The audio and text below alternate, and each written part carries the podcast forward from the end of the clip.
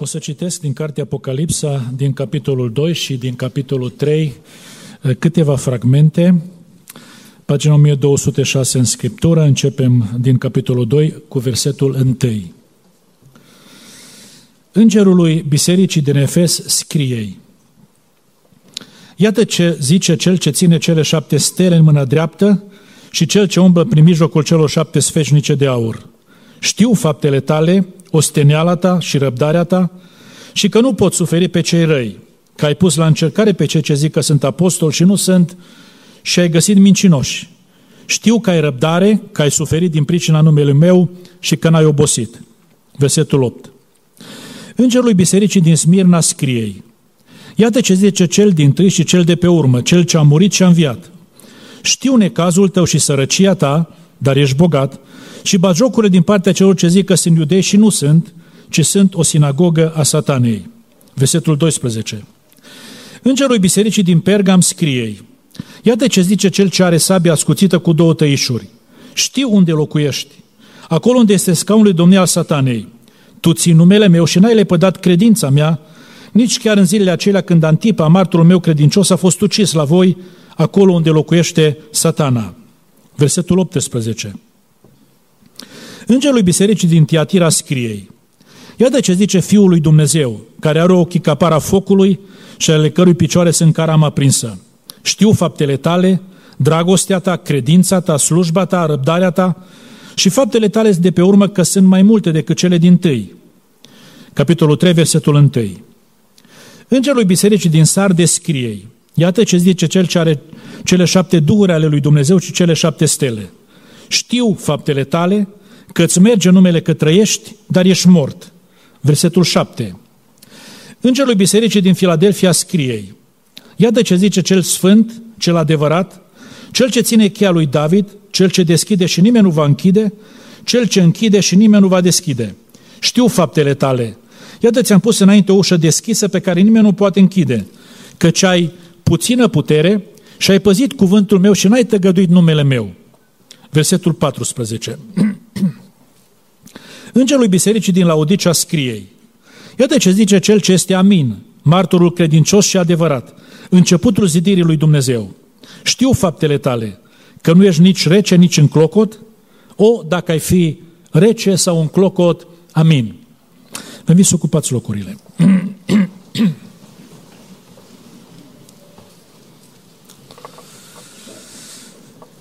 Săptămâna trecută am uh, vorbit la telefon cu un frate păstor din Spania și i-am pus următoarea întrebare. Tu crezi că Dumnezeu știe toate lucrurile? Preț de o secundă așa a stat și s-a gândit, nu pricepea de ce pun întrebarea asta, și apoi mi-a zis, cu siguranță, cred că Dumnezeu știe toate lucrurile. Acum, de ce am pus întrebarea asta? Undeva la începutul verii m-a sunat și m-a invitat să uh, mă duc uh, în Spania, la biserica pe care o păstorește, să avem uh, câteva zile rugăciune și învățătură din Cuvântul lui Dumnezeu. Și am spus atunci, în timpul verii este exclus, că deja am programul făcut și foarte aglomerat, eventual în luna septembrie. Când în luna septembrie, la începutul lunii septembrie, m-a surat să cumpere biletele, să batem în cuie uh, perioada la care să, uh, în care să mă duc acolo, a notat, uh, a zis, bun, caut bilete și m-a sunat apoi și a zis, frate Relu, s-a scos cursa din ziua în care ai spus că poți să vii. Trebuie să mutăm. În față, în spate. În față nu puteam pentru că nu mai aveam după aceea zilele acelea care să stăm acolo sfârșit de săptămână și să fim împreună cu biserica. Mai repede nu puteam pentru că aveam o ședință la București. Și a picat toată înțelegerea. Și l-am sunat să-i spun, ă, știi că Dumnezeu știa ce o să se întâmple, știa dinainte ce o să se întâmple cu soția mea, tocmai luna septembrie. Și lucrurile s-au încurcat tocmai din cauza asta să fiu acasă atunci când ea trebuia să ajungă la spital, să fie operată și așa mai departe. De ce spun lucrul acesta? Pentru că am citit pe sărite din aceste două capitole pentru un singur cuvânt. Știți care este cuvântul acesta? Știu. Noi stăm în fața unui Dumnezeu care știe. Și, dragii mei, cunoașterea este un atribut al lui Dumnezeu. Dumnezeu nu are nevoie să fie învățat de cineva. Să-i aducă cineva la cunoștință. Noi avem impresia că atunci când ne rugăm lui Dumnezeu și îi spunem despre problemele noastre, despre trăile noastre interioare, noi îl informăm pe Dumnezeu. Nici de cum. Dumnezeu știe. Totul este descoperit, spune Sfânta Scriptură, înaintea ochilor aceluia cu care noi avem de-a face. Totul. Cunoașterea aceasta lui Dumnezeu, dragii mei, nu doar că este atributul lui Dumnezeu. Cunoașterea aceasta este atot cuprinzătoare. Nimic nu-i scapă. Ceea ce vedem noi și ceea ce nu vedem noi. Dumnezeu cunoaște fără să-l informeze cineva. N-are nevoie să-i spună cineva ceva. Dumnezeu știe. Știți, într-un fel de ironie, în cartea Iov, uh, vine Dumnezeu la Iov și zice așa, încingeți mijlocul ca un viteaz ca eu să te întreb și tu să mă înveți. Unde erai tu când am întemeiat pământul? Spune dacă știi. Cum să-l învețe Iov pe Dumnezeu? Nu are cum să-l învețe. Dumnezeu știe. Deci mi-am făcut această introducere pentru că uh, aceste pasaje din Scriptură ne-l prezintă pe Domnul Isus Hristos, care spune că știe totul despre bisericile acestea. Și vreau să vă spun, știe totul despre biserica asta. Dacă ar fi să-i scrie o scrisoare Domnul Isus Hristos acestei biserici, oare ce ar scrie? Fiecăruia dintre noi, oare ce ar scrie? Știe lucruri din trecut. Știu că ai pus la încercare pe cei ce zic că sunt apostoli, știu că n-ai părăsit credința, știu din trecut, știu din prezent, știu unde locuiești. Adică adresa noastră, a bisericii și adresa noastră fiecăruia. Știți că l-a trimis Dumnezeu pe un înger la Corneliu. Corneliu știa unde, știu, îngerul știa unde locuiește Corneliu. Sau știa unde să-l găsească Domnul pe Petru care era la mare și s-a trudit toată noaptea și n-a prins nimic. Știa adresa. Știe lucruri din viitor. Așa cum vă spuneam ceva mai înainte, Dumnezeu a știut prin ce vom trece noi ca familie ă, încă ă, dinainte de a se întâmpla lucrurile. Zicea Domnul Iisus Hristos sau scria Ioan din partea Domnului Iisus Hristos ă, bisericii din Smirna, veți avea un necaz de 10 zile. Încă nu venise necazul acela, dar o să-l aveți. Dar deci mei, întrebarea care m-a frământat pe mine când am stat în fața acestui cuvânt și am priceput că avem de-a face cu un Dumnezeu care știe toate lucrurile, a fost următoarea. Dumnezeule, ce faci cu ceea ce știi despre mine? Ce faci? Că știi și bune și rele. Ce faci, Dumnezeule, cu ce știi despre biserica asta? Că știi bune și rele. Ce faci? Că despre asta vreau să vorbesc în această dimineață. Biserica în fața Dumnezeului care știe toate. Ce faci, Dumnezeule? Știți că noi, dacă știm ceva despre cineva, putem folosi în mod destructiv sau în mod constructiv. Ă, putem să mergem să încurajăm pe cineva dacă am aflat ceva despre persoana aceea, putem să ne rugăm, sau putem să începem să bârfim, putem să șantajăm, putem să facem o mulțime de rele. Ce faci, Dumnezeule, cu ce știi tu despre noi, despre biserica asta? Ce faci? La întrebarea aceasta o să încerc să răspund folosindu-mă de cuvântul lui Dumnezeu din, uh, din cele două capitole, în măsura timpului pe care îl avem în față și mă rog lui Dumnezeu să ne binecuvinteze, să conștientizăm cât se poate de bine. Domnul știe despre fiecare dintre noi. Știe despre biserica asta. Ce face Dumnezeu cu ceea ce știe? Dragii mei, mai întâi de toate, în ordinea ceea ce vreau să spun în această dimineață, mai întâi de toate, Domnul, Dumnezeu, ne descoperă starea noastră spirituală reală.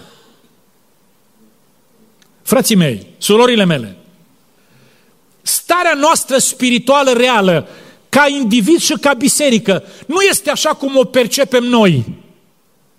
Ascultați-mă bine! Nu este cum o percepem noi. Noi avem impresia că toate lucrurile sunt în ordine. Dar ce zice Dumnezeu? Știți, zicea Domnul Iisus Hristos, stătea de vorbă cu, cu niște iudei și culmea, zice Apostolul Ioan în capitolul 8, că niște iudei care crezuseră în el. O, o anumită formă de credință, dacă vreți, că n-ar fi spus Domnul despre ei ceea ce a spus dacă aveau credința cea adevărată. Zicea iudei aceștia, ă, noi suntem sămânța lui Avram. Noi n-a fost rob niciodată nimănui. Așa gândeau despre ei. Asta e starea noastră spirituală. Suntem sămânța lui Avram. Cum zici tu că trebuie să cunoaștem adevărul, să fim liberi, că n-a fost rob niciodată? Suntem sămânța lui Avram. Noi avem de tată pe Avram.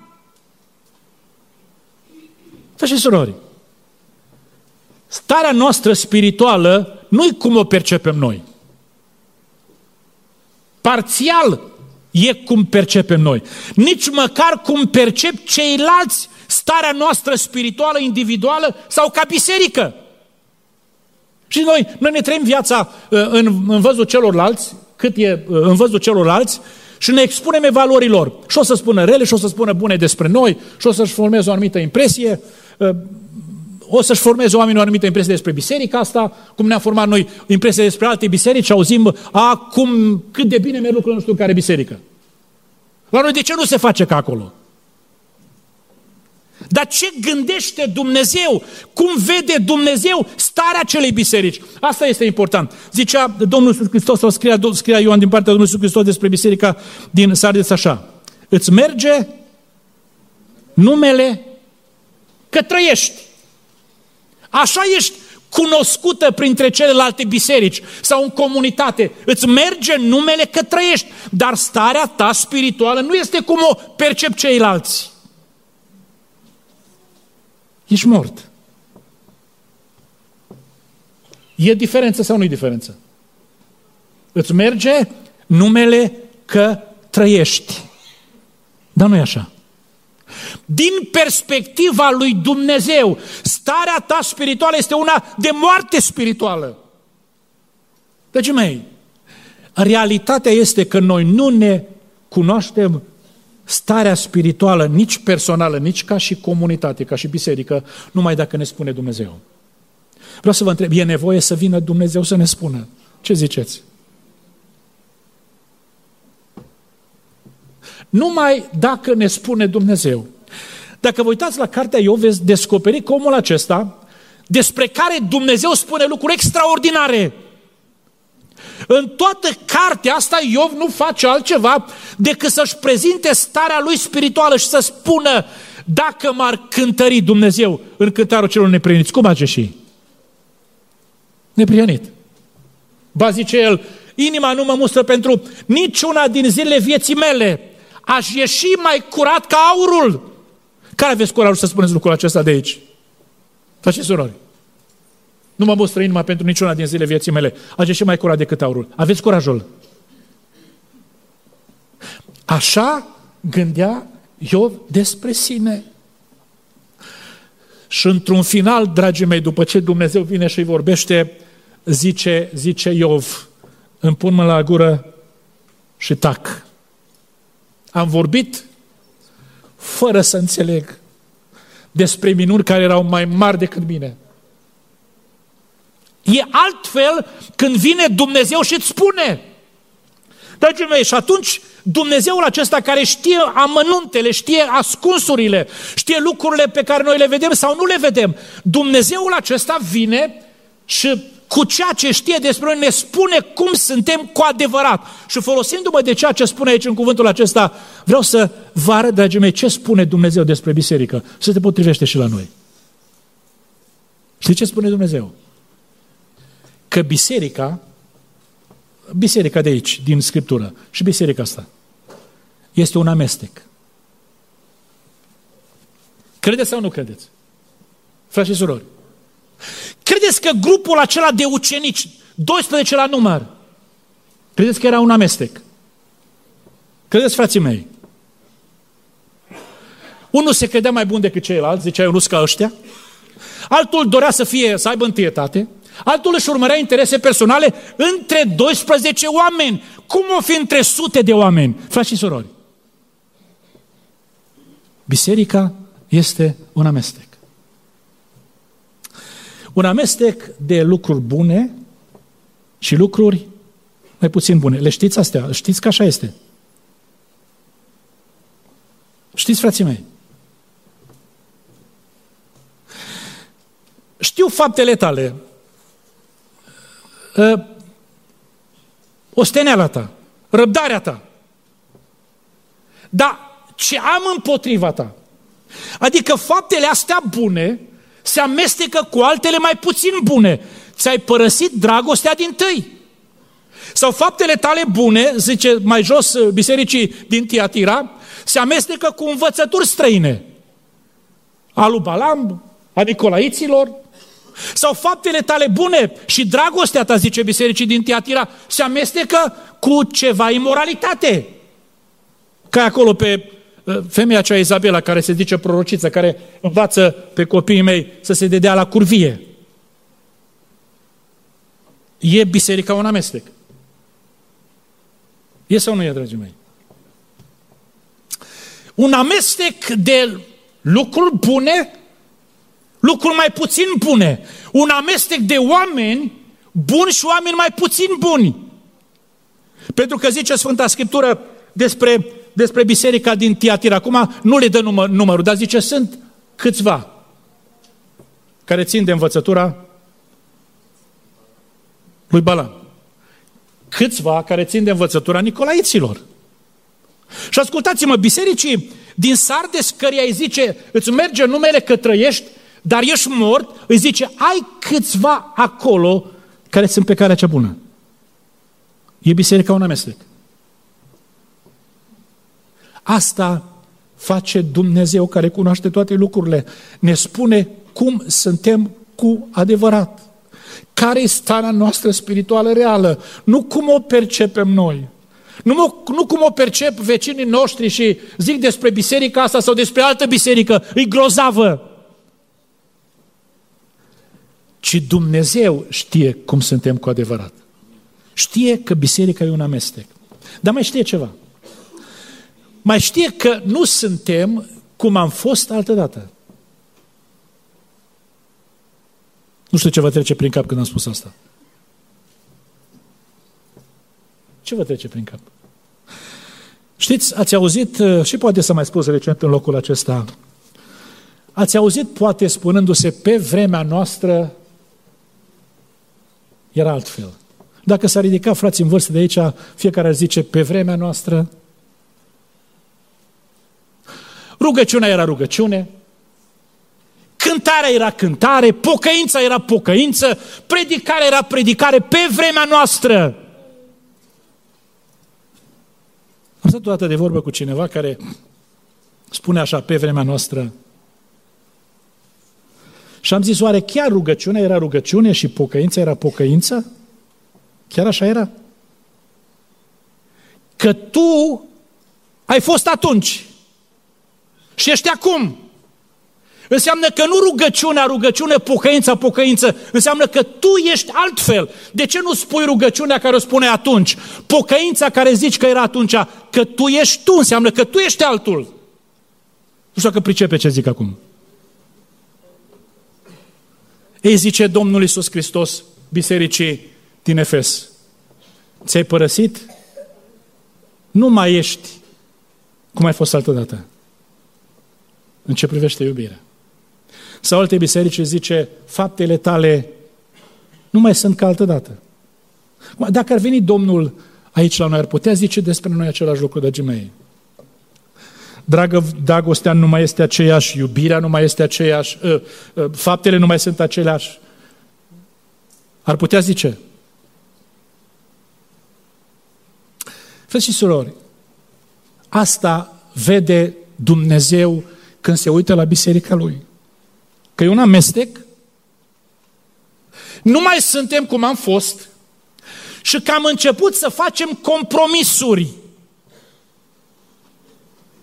Știu că nu sună bine ceea ce spun într-o zi de cina Domnului, ați vrea să, să fie cine știe ce cuvânt. Dragii mei, cred că Dumnezeu are ceva de spus uh, bisericii acesteia. Și are ceva să-mi spună mie și nouă tuturor de aici. Am început să facem compromisuri. Asta le spune acestor biserici. Ce înseamnă compromis? Printre altele, înseamnă fel de cedări reciproce. Cedezi, eu cedez tu.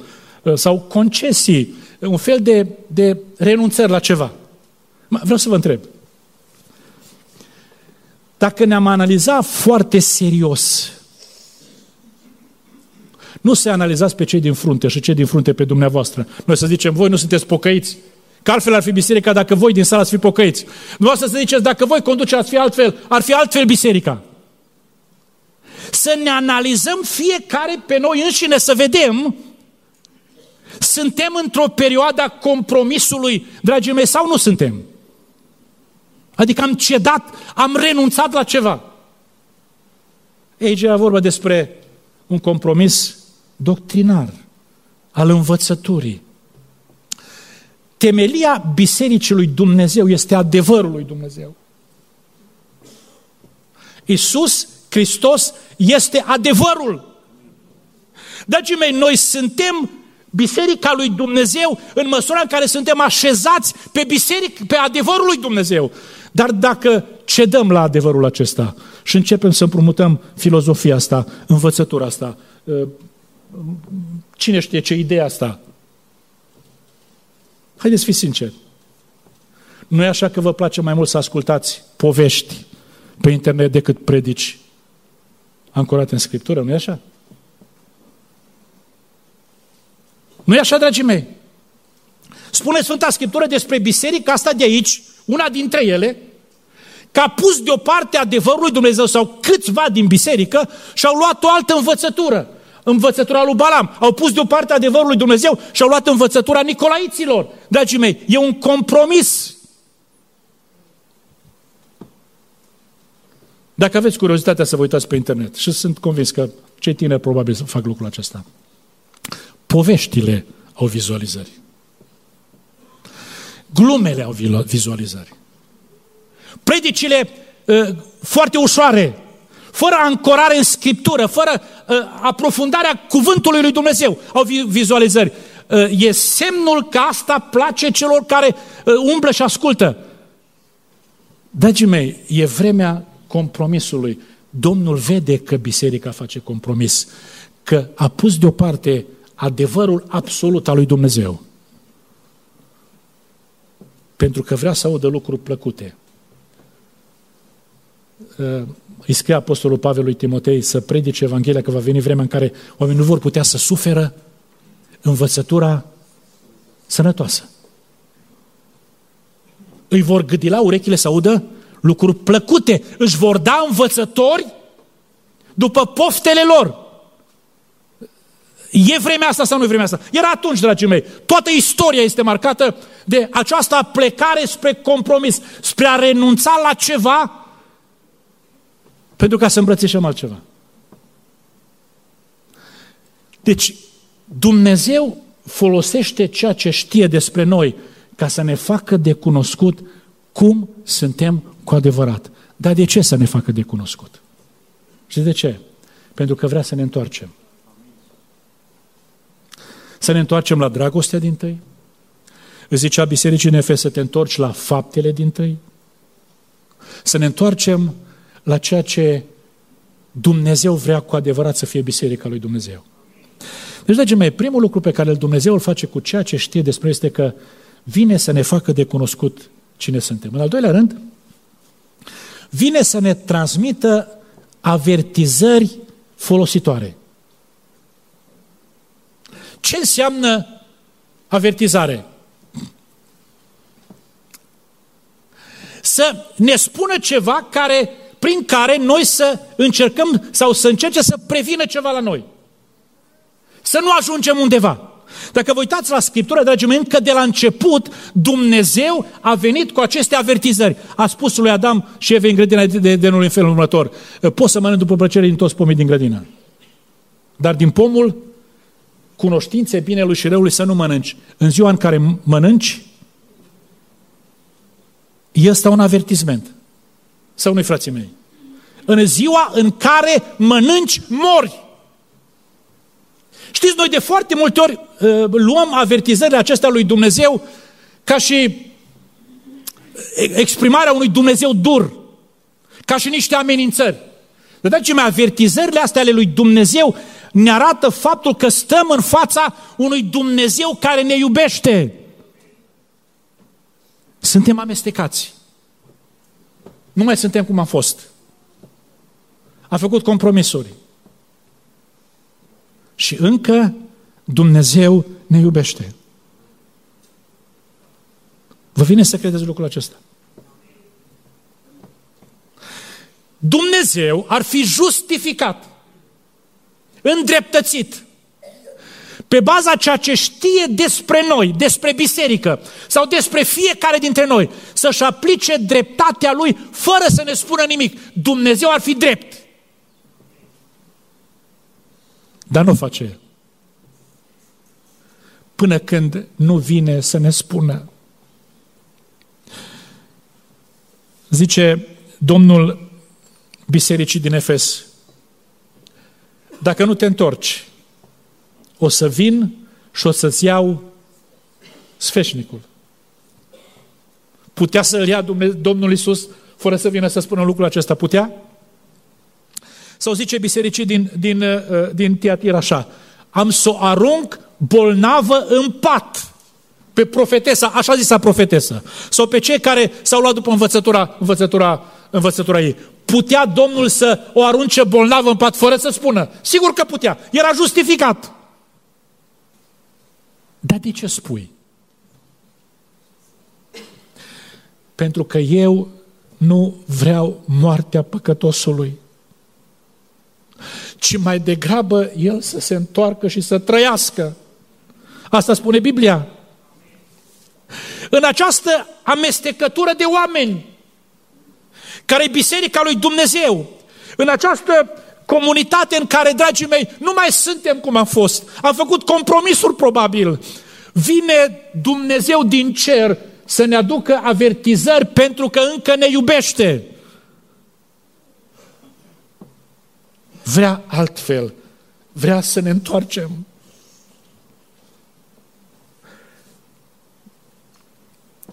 Întoarceți-vă, zice în Ezechiel capitolul 33, întoarceți-vă. Pentru ce vreți să muriți? Copia lui Israel. Este aici. Simțiți cum răzbate aici inima lui Dumnezeu. Pentru ce vreți să muriți? Eu nu vreau să muriți. Voi de ce vreți să muriți? Avertizările astea ale lui Dumnezeu, dragii mei, au menirea să ne determine să pricepem că avem de-a face cu un Dumnezeu care ne iubește. Dar au menirea să ne facă să pricepem că avem de-a face cu un Dumnezeu serios. Dumnezeu iubește. Dar Dumnezeu nu se joacă cu păcatul. Dumnezeu nu glumește. Când Dumnezeu transmite o avertizare, așteaptă să o luăm în serios. Da, dacă nu o luăm în serios. E serios Dumnezeu cu avertizarea Lui.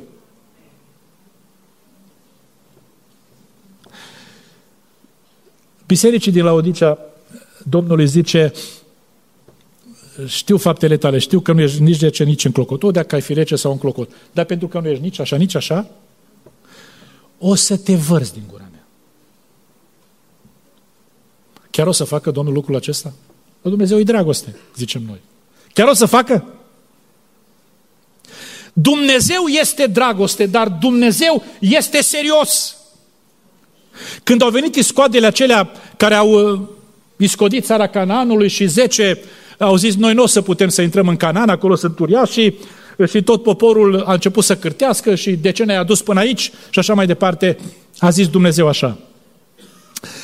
Ă, toți aceștia care au văzut minunile mele și în Egipt, și la Marea Roșie, și în pustiu, nu o să intre în țara Cananului. Cum vreau să vă întreb, a fost Dumnezeu serios cu, cu ce a zis? I-a plimbat Dumnezeu prin pustiul acela până când din generația ce au rămas doi, Iosa și Caleb, pentru că Dumnezeu este serios.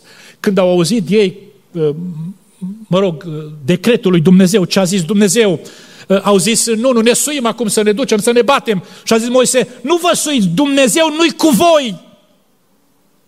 Și scrie acolo în numer, zice, ei s-au încăpățânat și s-au suit. A fost Dumnezeu serios cu avertizarea asta. Nu vă suiți că nu-i cu voi Dumnezeu. O să vă bată. Și i-au bătut. Pentru că atunci când Dumnezeu care știe totul despre noi ne transmite avertizări din perspectiva ceea ce știe despre noi, Dumnezeul acesta o face pentru că ne iubește și vrea să ne înștiințeze ca ceva să se întâmple cu noi. Dar dacă nu se întâmplă, Dumnezeu este serios. Și ce a zis, vă face. Dragii mei, poate că mai spun un singur lucru și asta mai pe scurt. Al treilea lucru pe care Dumnezeu îl face cu ceea ce știe în totalitate despre biserica Lui, este că Dumnezeu ne prezintă așteptările Lui de la noi. Ascultați-mă, de când am venit în această lume și începem să călcăm pământul ăsta, Dumnezeu are așteptări de la noi. Zice în Cartea Faptele Apostolului, Dumnezeu a fixat anumite vremi, anumite otare locuințelor, ca oamenii să caute pe Dumnezeu, să se silească, să-L găsească bușbăind, măcar că nu-i departe niciunul dintre noi. Asta așteaptă Dumnezeu de la fiecare om. Cum am venit în această lume și pricepem câte ceva, așteaptă Dumnezeu să-L căutăm. Când ne-am întors la Dumnezeu și ne-a pus Dumnezeu în comunitatea celor mântuiți, Dumnezeu are așteptări de la noi. Nu să stăm pe bancă cu minți și să nu facem gălăgie în biserică. Așteaptă Dumnezeu să rodim pentru El. Știți, au luat Dumnezeu, zice în Iesaia capitolul 5, o vie, a pregătit terenul, a zidit un turn, a săpat un teasc, a pus-o acolo și a aștepta sau trăgea nădejde că o să facă struguri buni. Adică nu ne-a pus Dumnezeu în locul acesta pregătit, numită Biserica lui Dumnezeu, doar ca să stăm cu minți, nici măcar un amin să nu spunem, sau o rugăciune, sau o cântare. Ne-a pus Dumnezeu să aducem rod. Așteaptă Dumnezeu să facem rod pentru El. Dar când am început să șchiopătăm, să amestecăm lucrurile, să facem compromisuri, mai are Dumnezeu așteptări. Bisericile acestea, unele dintre ele au făcut compromisuri. Uh, nu mai erau cum, uh, cum au fost altă dată. Are Dumnezeu așteptări. Știți care este care sunt așteptările? Două le spun și foarte repede. Așteaptă Dumnezeu să ascultăm de ce zice El.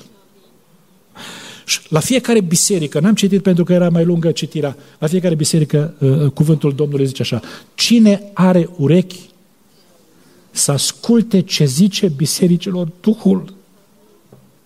Biserică din Efes, ascultă. Biserică din Smir, ascultă. Din Pergam, din Tiatira, din Sardes, din Filadelfia, din Laodicea, ascultă! Biserică din Carpați, ascultă! Asta așteaptă Domnul! Când începem să ascultăm, dragii mei, rămânem în atenția lui Dumnezeu. Dar al doilea lucru pe care Domnul îl așteaptă, dragii mei, este să corectăm derapajele spirituale. Ne spune cum suntem ne spune ce are împotriva noastră, ce nu mai este ca altă dată, ce compromisuri am făcut. Nu-i destul să ne informeze Dumnezeu, să plecăm de aici să zicem, da, ne-a zis Dumnezeu că am făcut-o asta, că trebuia să o facem pe cealaltă. Dumnezeu din cer așteaptă să corectăm aceste abateri și întrebarea este cum să le corectăm. Zice aici, pocăiește-te. Adică începe să vezi că e rău ceea ce Dumnezeu zice că e rău. Dacă Dumnezeu zice că e rău, că nu mai e dragoste din tâi, să zic și eu că e rău că nu mai am dragostea din tăi. Dacă Dumnezeu zice că e rău că nu mai am faptele din tăi, să zic și eu, e rău că nu mai am faptele din tăi, să mă întorc prin pocăință la viața aceea vibrantă pentru Dumnezeu, la viața aceea plină de ardere interioară pentru Dumnezeu. Câți din locul acesta mai ardeți pe dinăuntru pentru Dumnezeu, cum ardeați altă dată? Dacă nu mai ardem, trebuie să ne pocăim. Dumnezeu să ne binecuvinteze. Dragii mei, mă opresc aici. Stăm în fața unui Dumnezeu care știe totul despre biserica aceasta. Noi știm parțial. Și unii o vorbim de bine și alții o vorbim de rău. Unii ne rugăm pentru ea și alții o bârfim. Dar Dumnezeu din cer știe totul. Și ce noi știm și ce noi nu știm, dragii mei. Și Dumnezeul acesta vine să ne informeze că sunt, e un amestec de lucruri bune și mai puțin bune, de oameni mai buni și mai puțin buni. Că nu mai suntem cum am fost.